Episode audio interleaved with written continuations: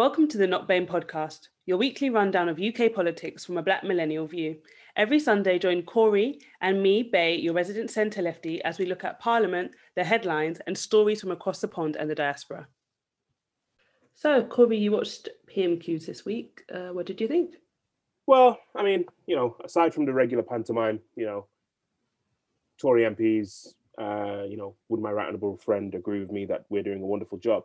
Apart from that sort of cynical side of it, um, I I took more notice this week of your boy Keir and his uh, his questioning of the prime minister. So he used all of his questions um, to focus on the the nurse pay rise or lack thereof. Mm-hmm. Uh, I think it was a good attack line. You know, it, outside of uh, Megxit, it was the big story of the week in terms of the, the government. But I just found it weak in the sense that he, you know, he tied it to Dominic Cummings. I mean, cool, yeah. Your first question, it went something along the lines of, does the prime minister agree that the, the nurses are more deserving than Dominic Cummings? I'm like, okay, cool, nice, nice, cool. Little punch at your former advisor and him getting paid so much, great.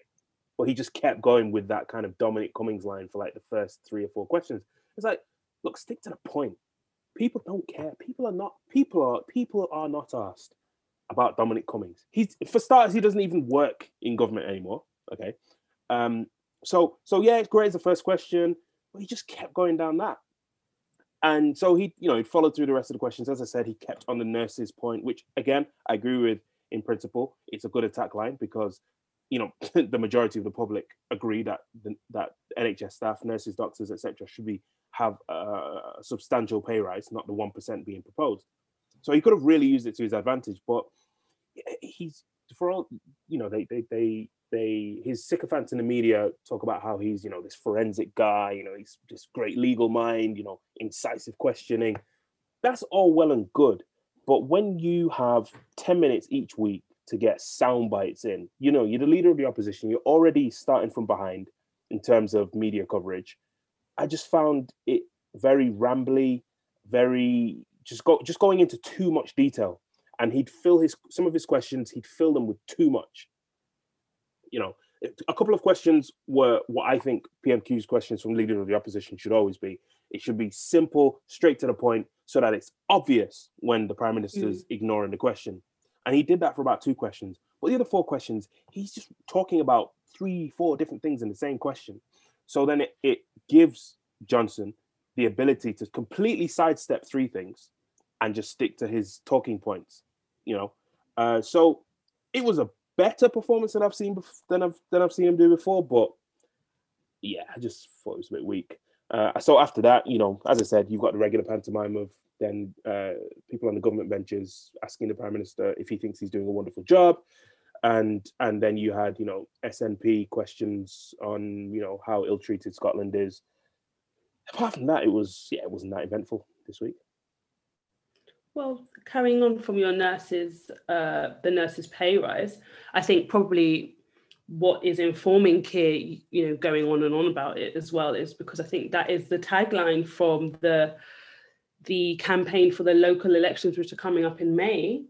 You know, I think that's what they're gunning with, really. So he's going to keep definitely going on about it because it's obviously, you know, it's a very favourable uh, view to take that you know, they should get more than 1%. But seeing that as it's likely that a Tory U-turn is coming, I don't know how to be able to continue that as a marketing point. If it happens in the next few weeks, what are they going to do between now and May as a new campaign line? And as well, you know, Angela Rayner going on the press rounds this week talking about they don't want 5%, they don't want the recommended 12%. So they know what they're against, as we always, as is often the um, issue with what people are talking about with Labour Actually, is that they know what they're that. against. We've got that, so we can play that play that in. Okay, Rayner, play that now. on there. The Labour Party manifesto 2019, you were saying they should get 5%. So, uh, I mean, have you come down from that marker? And if you could say a number then, why can't you say a number now? Well, you know, we're talking about our election launch for May now, and you know what we've got to remind ourselves in that manifesto in 2019, the general public completely rejected it. You know, it was one of our worst election defeats. So what me and Keir have done when we took over the leadership of the Labour Party is listen to voters, and if you listen to voters now, 12 months on from the start of this pandemic, they would say that the government should at least honour its promise to our NHS workers. Okay, sorry.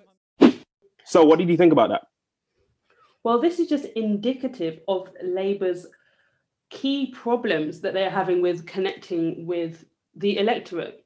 They know what they're against, but they can't really tell us what they're for, or they're waiting for the public to tell us what they're for and then telling us that they agreed with us all along. There isn't any sort of policy. It's they're always playing catch up, and to be honest, I think everybody can see it. And then when it, when the Tory U-turn comes, as I feel like it's likely to, um, they're going to be playing catch up again because now what are you arguing about? What have you what have you got to show? What is your overall policy other than you know a rise? But we won't say how much we do want. We just know we don't want it to be one percent, and we don't want it to be what we previously said in the manifesto.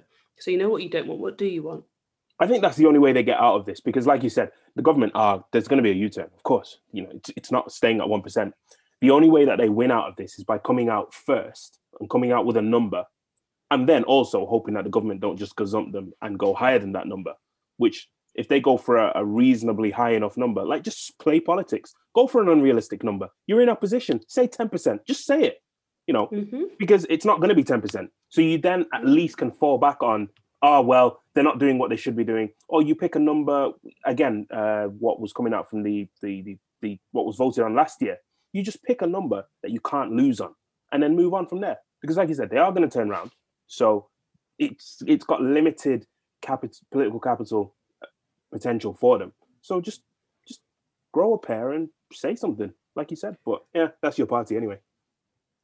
I mean, I don't know if they are my party. To be honest, I won't come out in favour for them in any sort of loud and riotous way because frankly, they're not offering any sort of policy alternatives that I'm really interested in at this point, unfortunately. Well, I mean, um, I guess um, that leads us into um, our third piece, talking about the mayoral the mayoral elections in your city. Indeed, the mayoral elections, mayoral elections in a London town. We've got uh, Bailey, Gammons, Uncle, Uncle Shaun, I won't be giving him any sort of honorific. Um, and the other guy who we won't talk about because he's irrelevant, the actor, or he wishes he could get an acting job. Um, Mr. Mr. Fox.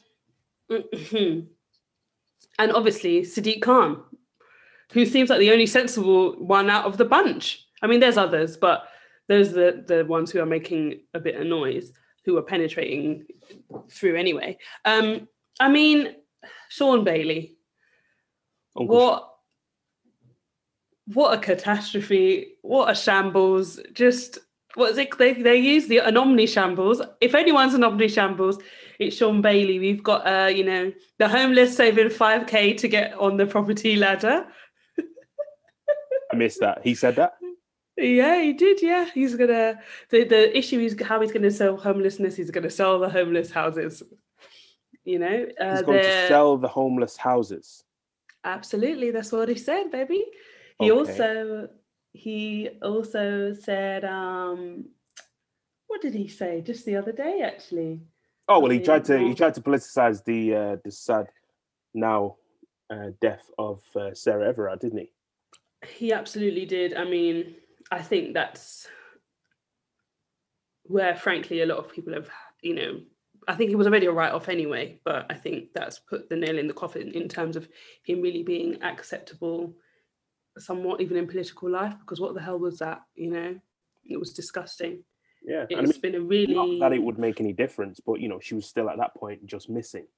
Um yeah. I mean it'd be bad if he did it now now we know what's happened it'd still be as bad but for him to come out with that you know so soon after she was just missing um, why, are you polit- why are you making this about your mayoral election at all so i guess for those who don't know um shaun bailey tweeted in the week that uh don't don't have the exact tweet to hand but it was words to the effect of you know, when he's mayor of London, he'll be, I guess, tougher on crime, or he'll be he'll. It was something to do with helping and policing, and he, he, just made he tried to make a political point out of out of a very tragic disappearance, and now and now uh, death.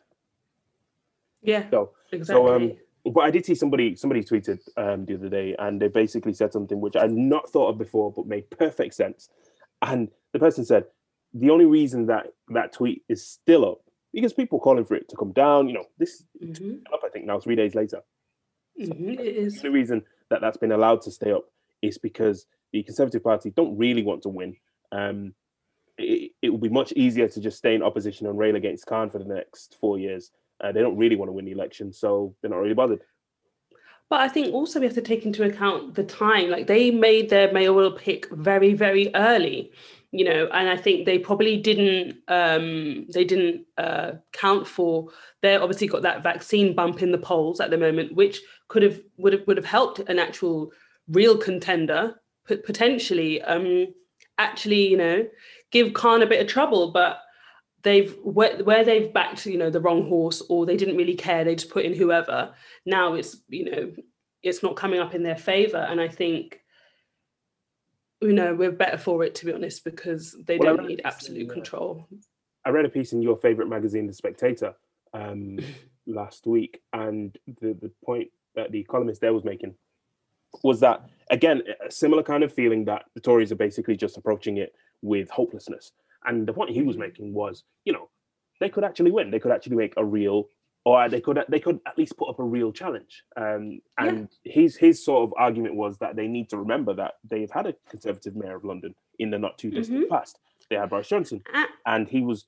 And what the the argument of this person who was uh, doing the column in the Spectator, I can't remember which who which journalist it was.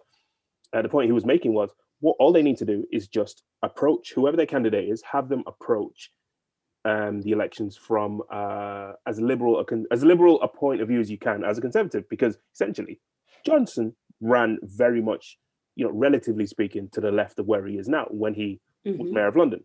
And the mm-hmm. argument is, why don't they just try and do that again? Yeah, they might not win, but they could certainly make a good challenge.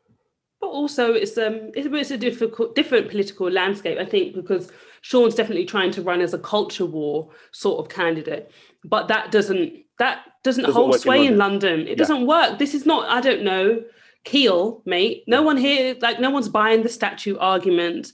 No one's buying your, you know, nim, your NIMBY, this and that and the other. Like we're not, no, that's not going to work here. I know that you've been uh, having a bit of a read up about what's going on in Bristol with regard to the reparations motion. So give us the lowdown. Yeah, so uh, this is uh, this is actually week before last, but you know, still recent recent history and also it's I uh, I am a subscriber to the UK Gleaner, which is like uh, the Jamaica the UK version of the Jamaica Gleaner, and this was on their front page this week, so I thought it'd be good to bring it up. Uh, so Bristol Council a couple of weeks ago passed a motion in favour of reparations for slavery, and uh, they've also called for a parliamentary commission of inquiry to be set up to investigate reparations for the UK's part in the slave trade. So I, I found that interesting. I, I, have read a few pieces on it. Uh, you know, I read one from the Guardian, one from the Telegraph. Complete opposites. That was uh, very balance. interesting. Yeah, it was interesting to see how both sides took it. I mean, to be fair, the piece in the Telegraph was really just a news piece. It wasn't so much an, an, opinion piece, but uh, you know, I did delve into the comments. Um, you can guess what the comments said. Uh, so, I mean, I'll just read out uh, a statement from one of the councillors who pushed it and just give a bit more background to it. So, this is one of mm-hmm. the green green councillors in in Bristol, and she said uh, she she said it's of international significance that this cross-party motion has passed. Um, she said Bristol is now the first core city in the UK to give our support to the growing campaign for reparations. And she made a, a, a point about what reparations is and what it potentially isn't. So she said that uh, reparations isn't a paycheck. She said that reparations is actually a legal concept defined by, defined by the UN, which calls for holistic repair and it can include public apologies, social justice initiatives, education, cultural projects, commemorative ceremonies, affirmative action, and much more. Mm-hmm. Uh, so I found that interesting because, you know, as she said, Bristol is the first city in the UK uh, in terms of local government to, to to call for it, which is really interesting. I, I mean, I'll put my cards on the table. Reparations are never going to happen. Um, I just don't. I don't think it's going to happen, uh, or at least not in the sense that people want for it to happen you know, there is a, there is a, a group in, in the West Indies which is for, formed out of CARICOM, which is basically the, the Caribbean equivalent to the EU. Um, and there's a commission there which has been set up for many years, and, and their work is really uh, based on that. Well, that commission, the Reparations Commission, they've they've been really hot on this for a number of years. So I, I don't think it's going to happen. I'm not saying it shouldn't. I'm not saying should. I'm just saying I don't think it's going to happen. Uh, but I think it would be uh, it would be still a game changer if you know this did make it to Parliament and this motion, what this motion calls for, is a cross cross party parliamentary commission I think if that did happen, that would be that would be huge, and that would be a real a really good step because it would really put put it front and center. Because you know this is just, just... one council, uh, but if it was if it was really done from a parliamentary perspective, you know you've got something there, a national a national commission set up looking at reparations, and I think it would be really helpful in uncovering um, and investigating in terms of what happened and also how things are affected to this day and what what outcomes there can be because there will then be a question which needs to be answered. How that question would be answered is another story but the question will be there in everybody's face to be answered. So i think it would be a really good thing if it even if it just made it to a parliamentary inquiry. I just think that in the political landscape that we're in right now where everything has become tit for tat culture war you can't talk about slavery you know there's all the the muzzling of education the muzzling of um, the national heritage trust the national trust sorry i think i can't see it to be honest i really can't see it. It would be great to even have a conversation but this government has shown that you know that a culture will benefit them. It really does to, to be spending the time mired in arguing about woke quote unquote woke politics you know? So yeah definitely I, I think as well. And, and probably... I like to optimistic politics, but I'm not optimistic on this one, unfortunately. Let's talk about the uh, Meghan and Harry of it all coming from the institution that owes me a bag of money. Let's go, because you were you've got some uh, views as our resident royalist. Whoa, whoa, whoa, whoa, whoa, whoa! And royalist. I, I, I'm just, I'm just a realist. I'm a realist. You pledge you pledge allegiance to QE2. You've told me, so please don't come on here and lie. I, am not lying about anything. I'm not. I'm not. I'm. I am not a Republican either. I'm not. That's your fave. That That's your fave. It's okay.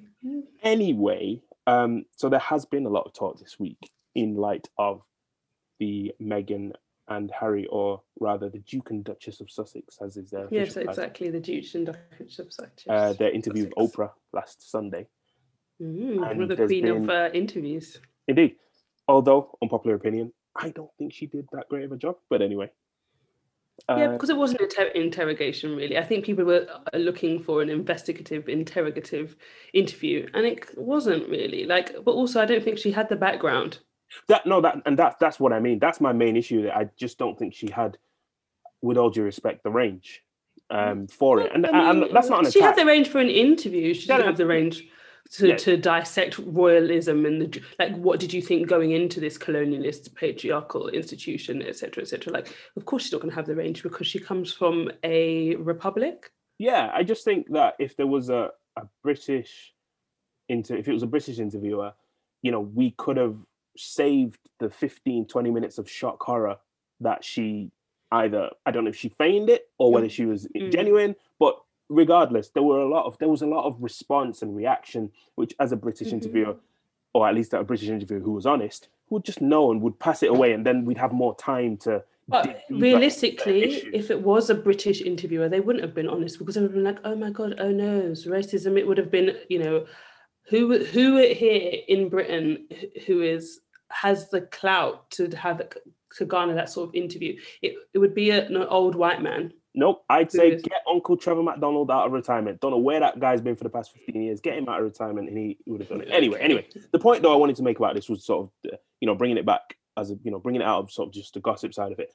There's been, you know, it, it's caused a lot of renewed calls for, you know, a republic and, you know, the end of the monarchy and, and please free us from these roaches. not only from not only from this side of the pond, but also I've noticed it a lot, especially on Clubhouse. I've spent a lot of time on Clubhouse this week because Yikes.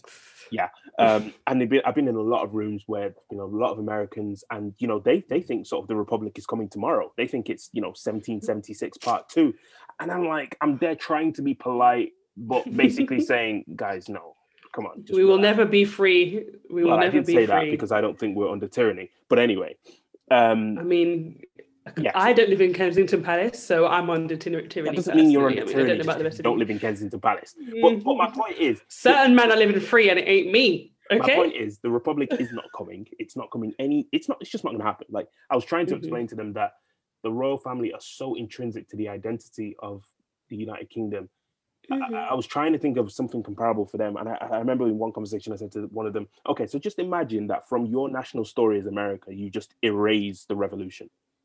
That's how impossible it would be to imagine. In the same way, you can't impo- i- imagine America without the revolution. I mean, obviously, because that's how it came I about. can. In the same way, you can't. In my mind, you can't imagine the United Kingdom without the the, the, the current setup that we have, where we have a monarchy. But politics, politics and change is about imagination. I say this to you all the time. We have to imagine the world that we want. We No, have to imagine a better world. thing. It comes from the seed in our mind and it grows into a mighty oak. No, but That this is how we point. get change. No, but this was one of the points I made. And shameless plug, I wrote a little article last week. I started a Medium blog, and I, I wrote something. Link it. I will, it will be Link it in the description. It will be linked. Um, where I basically, I think the ti- I think I entitled it "There Will Be No British Republic." And again, going back to what you were saying there, you're saying that oh, imagination and people should think of what they want. You know, this sort of optimistic politics. But here's the thing: most people in the UK don't want a republic. Most No, people in the UK think- are happy with the status quo. Okay, let me not- not use I think they just don't. They Most- don't. They don't care. well, I, don't know. I think that's I think that's underestimating people's thought level on it. I think mo- uh, the polls are there. You know, the vast majority of the country wants to keep things the way they are. Okay, so time for the main course. What is the main course this week? We're talking about the Police Crime Sentencing and Courts Bill, and uh, yeah, like a uh, Priti really didn't pull her punches with this one. We knew she was coming, and she came in hard. A lot of it uh, updates, replaces, and amends the stuff from the Public Order Act of 1986. Obviously, um, from my side of the political spectrum, I'm thinking about this in terms of the effects that it's going to have with regards to protesting and in generally raising your voice against the government as it's, you know, the politics of the unheard. Currently, the politics of the unheard is that you're not allowed to be heard, as one of the thresholds is if you make too much noise, and a protest can now be considered one person. So it lowers the, the threshold for police intervention. It adds noise restrictions. It um, it's added a criteria with regards to the impact of a protest. So and it's you know which what does that mean? There's no definition. There doesn't need to be a definition as they're pretty can use statutory instruments to change the meaning. And there's even a note that you know if someone's not sure, she can come in at any time and say this can be considered impact and it changes the uh, threshold for uh, protesters whether they knowingly um, ignored any calls to disperse from the police, which they can use to prove that they didn't hear something over a loudspeaker or a tweet or whatever. Now that's been changed to ought to know, which how are you ought to know anything? What does that what does that mean? It's Yeah. a lot more vague wording really because I think I think of has made it clear. Sorry, just let me just finish one second. Yeah. Priti has just made it quite clear that um, she doesn't want us out in these streets. She, especially, is not trying to hear from the ethnics. She wants us to sit down and shut up and do what we're told. And I think that's made it quite clear. And this is a for the party of free speech, supposedly, and mm, speech is no longer free. Yeah, I mean, I, I don't know if I go that far, but yes, I think there are there are some things in there that worry me, like especially that there, there's the aspect in there where yeah, there, there seems to be way too much power in the hands of um, the Home Secretary of the day, whoever that is. And Mhm. at the moment, obviously, it's Priti Patel, um, to sort of tweak. uh, Yeah, that that that part definitely worried me because you know, of the implications. We already know what Priti Patel thinks of protests. We already know what she thinks Mhm. specifically of the protests last year. You know, Mhm. there was a viral video that went around when she was interviewed on LBC about a month ago, about three three weeks, four weeks ago, with Nick Ferrari, um, and she was he caught her in a bit of a slip up. Uh, whether it was a Freudian slip or not um, is up for interpretation. Where she said, you know, she's against protests. You saw policing as well coming under a great deal of pressure through some of the protests. I don't support protests, and I also did not support the protests that were associated. You don't support protest? I, I didn't support the protests. Oh, that protest. I thought you said you didn't support Yes. protest at all. I know it's a No, draconian the- government, those- but I didn't know I could go to jail No, for 10 those- years for those protesting. But protests- do go on. Well, well, those protests were dreadful. And just- Indeed. Now, she she tried to correct that. Again, the correction, even the correction itself, was quite clumsy in saying, "Oh, she meant the protest last year." Uh, but even that's problematic to me because there is this notion all the time with all of these sorts of protests. To there's there's this notion's propagated that these protests are violent. They are there's no order. They're they're dangerous. And I watched that in real time last summer with the protests uh, in London. Uh, I mean, I was, yeah, I mean, I was year. there. I think you were there. I remember talking to you Yeah. when you were there. There was uh, another friend of mine. She was actually, uh, she went live on IG, videoing exactly what was happening, the, the police kettling, and on all of that. Mhm. And it was quite clear from people I personally know, like yourself, who was there, other people I know who were there, other videos I've seen, other reports. It was it was manifestly obvious that what little violence or what little sort of acts of public uh, Disorder at most. There was not violence. Yeah, it was that's what I'm saying. It was and any even quote unquote violence was police letting horses off into a crowd of people, like terrifying people. but it was it was definitely the minority the the, the Mm-hmm. the overwhelming minority the overwhelming majority of it was just loud but that is that Yeah. not what a protest is that's that not what a protest well, it's is not allowed. To, it's not allowed to be loud. That's one of the uh, one of the requirements. Is if it's the noise restrictions, and if it affects even one person, makes a noise complaint, it's got to go. Yeah. You know, the Yeah. whole point of a process is to be heard. That's the point. But as you said, Priti doesn't like protest. She does not believe in the voices of the unheard. She doesn't want to hear from the plebs. She's like she doesn't. She's the lumpen proletariat should shut up and get you know get down in the new coal mines that these lot are talking about opening. Really, and it's quite clear that this is you know one to you know find the flames of the culture war, but two to suppress speech. Um, there's also they've added the ten year sentencing for quote unquote statues. I mean, 10 years for at what would be, you know, vandalism at best. I mean, come on, really? let's look at That's what we're doing. i find that i find that quite interesting because a lot of the time these people whether it's politicians or media personalities they're very good at obfuscating and creating straw men and really just throwing in red herrings to these debates and so a lot of the time Mhm. they're i wouldn't say that they're, they're clever in it because you can see through it but because because of who they are and how they speak sometimes it's it's easy for people just to pick up on false narratives and run with them. But every so often they really do betray what they actually think. So um, a lot of people when they're talking especially this statue point i found that really interesting how, and that really shows to me people really betraying what they actually think. So people are always talking especially in the context of last summer about statues being pulled down etc etc really there was only really one statue that really hit the news last year that got pulled down and who was hmm. that statue of it was the statue of somebody who was responsible for approximately 80,000 people being trafficked across the Atlantic 250 years ago. So, Yeah. by people constantly harping on about their defense of statues being torn down, no, you're defending a specific statue of a specific heinous individual. So, my question then is I'd love to be the interviewer on the other end of these interviews because my question then would be okay, so why do you want to defend Edward Colston? Leave it there or, or, or even or, or make it even more direct what qualities of edward colston do you think that we should be preserving don't and let them try and get out of that Was the one? first country? Well, Britain was the first country to free the slaves. Don't you know? You should be bloody grateful. well listen i know my history i, I, I, I'd, I'd respond be- to that one very you easily should but be grateful. but We let you lot leave.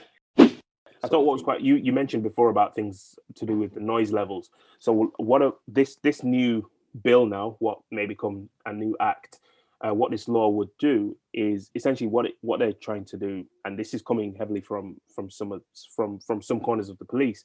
What they're trying to do is bring in a lot of the rules that already exist for marches into static protests, and again, that's very much reflective of what happened last year because a lot of those protests last year were you know in one place. Obviously, you were at the ones in London. I was at ones in Manchester. I, I, I, did attend a couple in Manchester just to sort of have a look. I felt a bit out of place because it was really, I mean, it was the average age was like 18 year olds. I was like, mm-hmm. I really felt like an observer. they were very young and yeah, very, um, they were very young and very white. It was quite yeah. surprising, actually. Yeah, it was very mixed. But in a good way. Oh yeah, of course. Yeah, I mean, okay, yeah, in a good mixed. way. It was a very, it was very mixed crowd um, not so much mixed in age, but mixed in terms of ethnicity. Every every mm-hmm. shade was there, and I thought that was yeah. quite, I thought it was quite interesting um, and quite good. It was you nice. Got different I thought so. people from different backgrounds who can you know find common cause, which is you know always usually a good thing. But that th- those protests, um, they there was a bit of marching involved, but the majority of them were they would be in they would then march to a specific place and be there for like mm-hmm. three or four hours. I'm guessing it was yes. similar in London right yes so, so, part of this this this law then is to bring in because you can't police those in the same way that you can police a march there are a lot more rules around marches uh, than there are towards static protests and so this bill again is to bring in a lot of those sort of, those sort of noise regulations are what already exist for marches and they're trying to bring them into static protests so where you're in just one place so for this week's across the pond section uh, I thought we could skip across to the Caribbean. You know, last week we went to America. Uh, so I just wanted to make a quick couple of comments about the vaccine rollout, the COVID vaccine rollout in the Caribbean. So now pretty much every country, every island, every country in the Caribbean now has begun vaccination. As somebody who travels there a lot, I'm very happy about that uh, because I know people want to get back across there, uh, especially for carnival and and everything else. Uh, so so yeah, most countries have started vaccinations there. Uh, Jamaica had a delivery on Wednesday this week. I think that was, uh, and then Bahamas on Thursday, I believe. And I think they were the last two uh, countries to to get their their deliveries. All interestingly, so far have been from India. So mm. all of the vaccines so far in the Caribbean have come as a gift of the people of India, as the boxes say. You'll see them on social media. And uh, yeah, it's a good thing. I think there are there are some concerns. I did read a comment from the Prime Minister of Trinidad He's the mm-hmm. chairman, current chairman of CARICOM. Again, CARICOM for listeners is basically the Caribbean's equivalent of the EU. And he expressed concern that the separate, so separate to the gift from India, they've they've sent about 170,000 vaccines so far to the Caribbean. So in addition to that, there's the COVAX scheme. So the COVAX scheme is essentially a, a club where rich nations have put money into that scheme to distribute vaccines to poorer nations. So in the Caribbean, that would only cover 20% of the population for each island. So they would, so under the COVAX scheme, 20% of the vaccinations they need would come from COVAX. Uh, again, back to Prime Minister's questions. Uh, I think Boris was uh, beating his chest this week, saying that so far the UK have put 550 million pounds into that into that scheme, which uh, which is good. So, but there is there are concerns from from from CARICOM that you know other nations have been really sort of jumping ahead well not jumping ahead but you know vaccine nationalism and they are concerned mm-hmm. that the rollout could be delayed but so far signs are really good i think barbados is leading the way so far they've vaccinated mm. 50,000 people uh, i'm not sure it's that proportion of the adult population that is but considering their total population is just shy of 300,000 that's a sixth of their population uh, which is really good and that's, that's they've only been going and that's been in about a month which is really good yeah doing better than canada so the numbers are promising. I'm seeing numbers on what's coming this month, next month from different sources, whether it's more from India, more from COVAX. Uh, so things do do do seem to be picking up. I guess just one last point on that. I was reading the Jamaica Gleaner earlier earlier this week, and there is concern in terms of take up, vaccine take up. You know, they're they the they're aiming for 70%. That's the sort of general figure which a lot of the islands are aiming for, 70% to reach herd immunity. And looking at the numbers, the health minister in Jamaica, he was quoting a recent poll where only 40% of the population were solid on taking the vaccine. You compare that to the UK, it's 80% here. So that's half in terms of proportion wow. of the population, which is concerning. Uh, and then a further, I think, 25% or so sort of waiting for more information. But there's a good 30% who outright say, no, not taking it. So yeah, I mean, 70% for herd immunity, but that would mean that everybody who said they want to take it will take it. And it would also then mean that everybody who's undecided becomes decided to take it. So there's going to be an uphill struggle. You know, currently they're just vaccinating health workers, army, police, uh, elderly people. But you know, once it gets like like we are here now in the UK here, looking at sort of the younger people, 40s, 50s. Once it gets to that point, that will really tell us how how um, low that take up might eventually be. And hopefully it won't. Hopefully people will start to see that you know hospitalizations decrease. Hospitalizations really are terrible in Jamaica right now. Yeah. You know, the hospitals. You know, I mean, getting- they're still letting Americans in, so yeah. I think I think that's part of the reason. You know, again, just last final point, the Prime Minister of Trinidad. The reason he was so concerned was because you know they're talking about tourism. They're like, look, we need to get vaccinated so we can let tourists in because whether people like it or not, and this is probably a debate for another show. You know, Mhm. tourism is vital to the Caribbean, and so the quicker they can get vaccinated, and the quicker other countries can get vaccinated too, the better.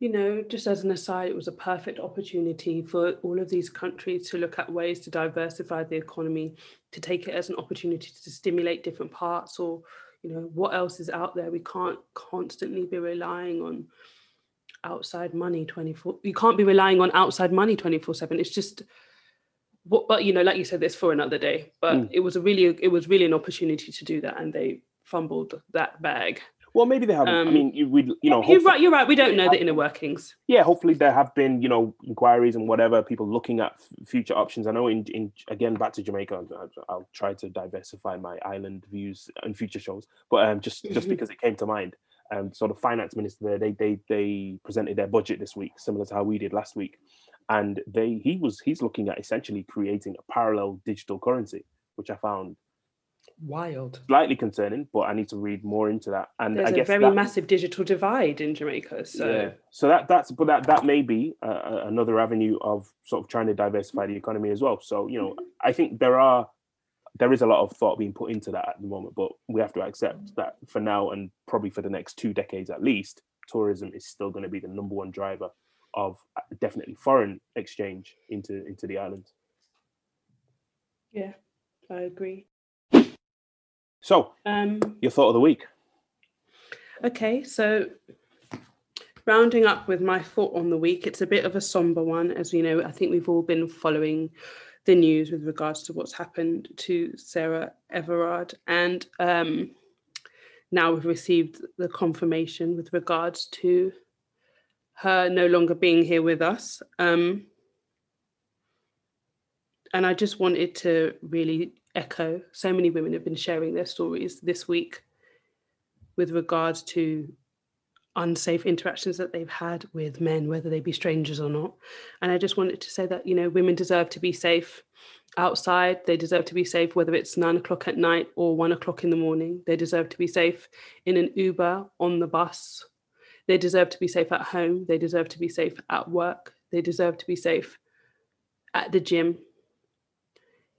And the response with regards to more police numbers is just not enough. We need a better response from our government. We need a better response from our leaders, but also we need a respect, better response and further introspection from men. But I don't want to really make this that because this is our moment, and I just want to, you know, send out my thoughts, my love, um, my prayers to Sarah's family and also to everybody, every woman really, because we all know, you know, the situation when you're walking and it's dark and there's somebody behind you that you get the drop in your stomach. You turn down the music if you've been listening to music at all, or if you've even got your headphones in just as a decoy. You start walking faster.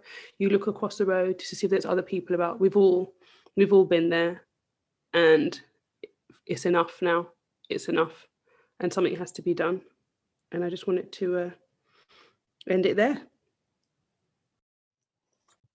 Thanks for listening. Follow us on Instagram and Twitter at NotBamePod. That's N O T B A M E Pod. If you've got a comment or a suggestion for a future show, email us, notbamepod at gmail.com. And if you're listening on iTunes, give us five stars.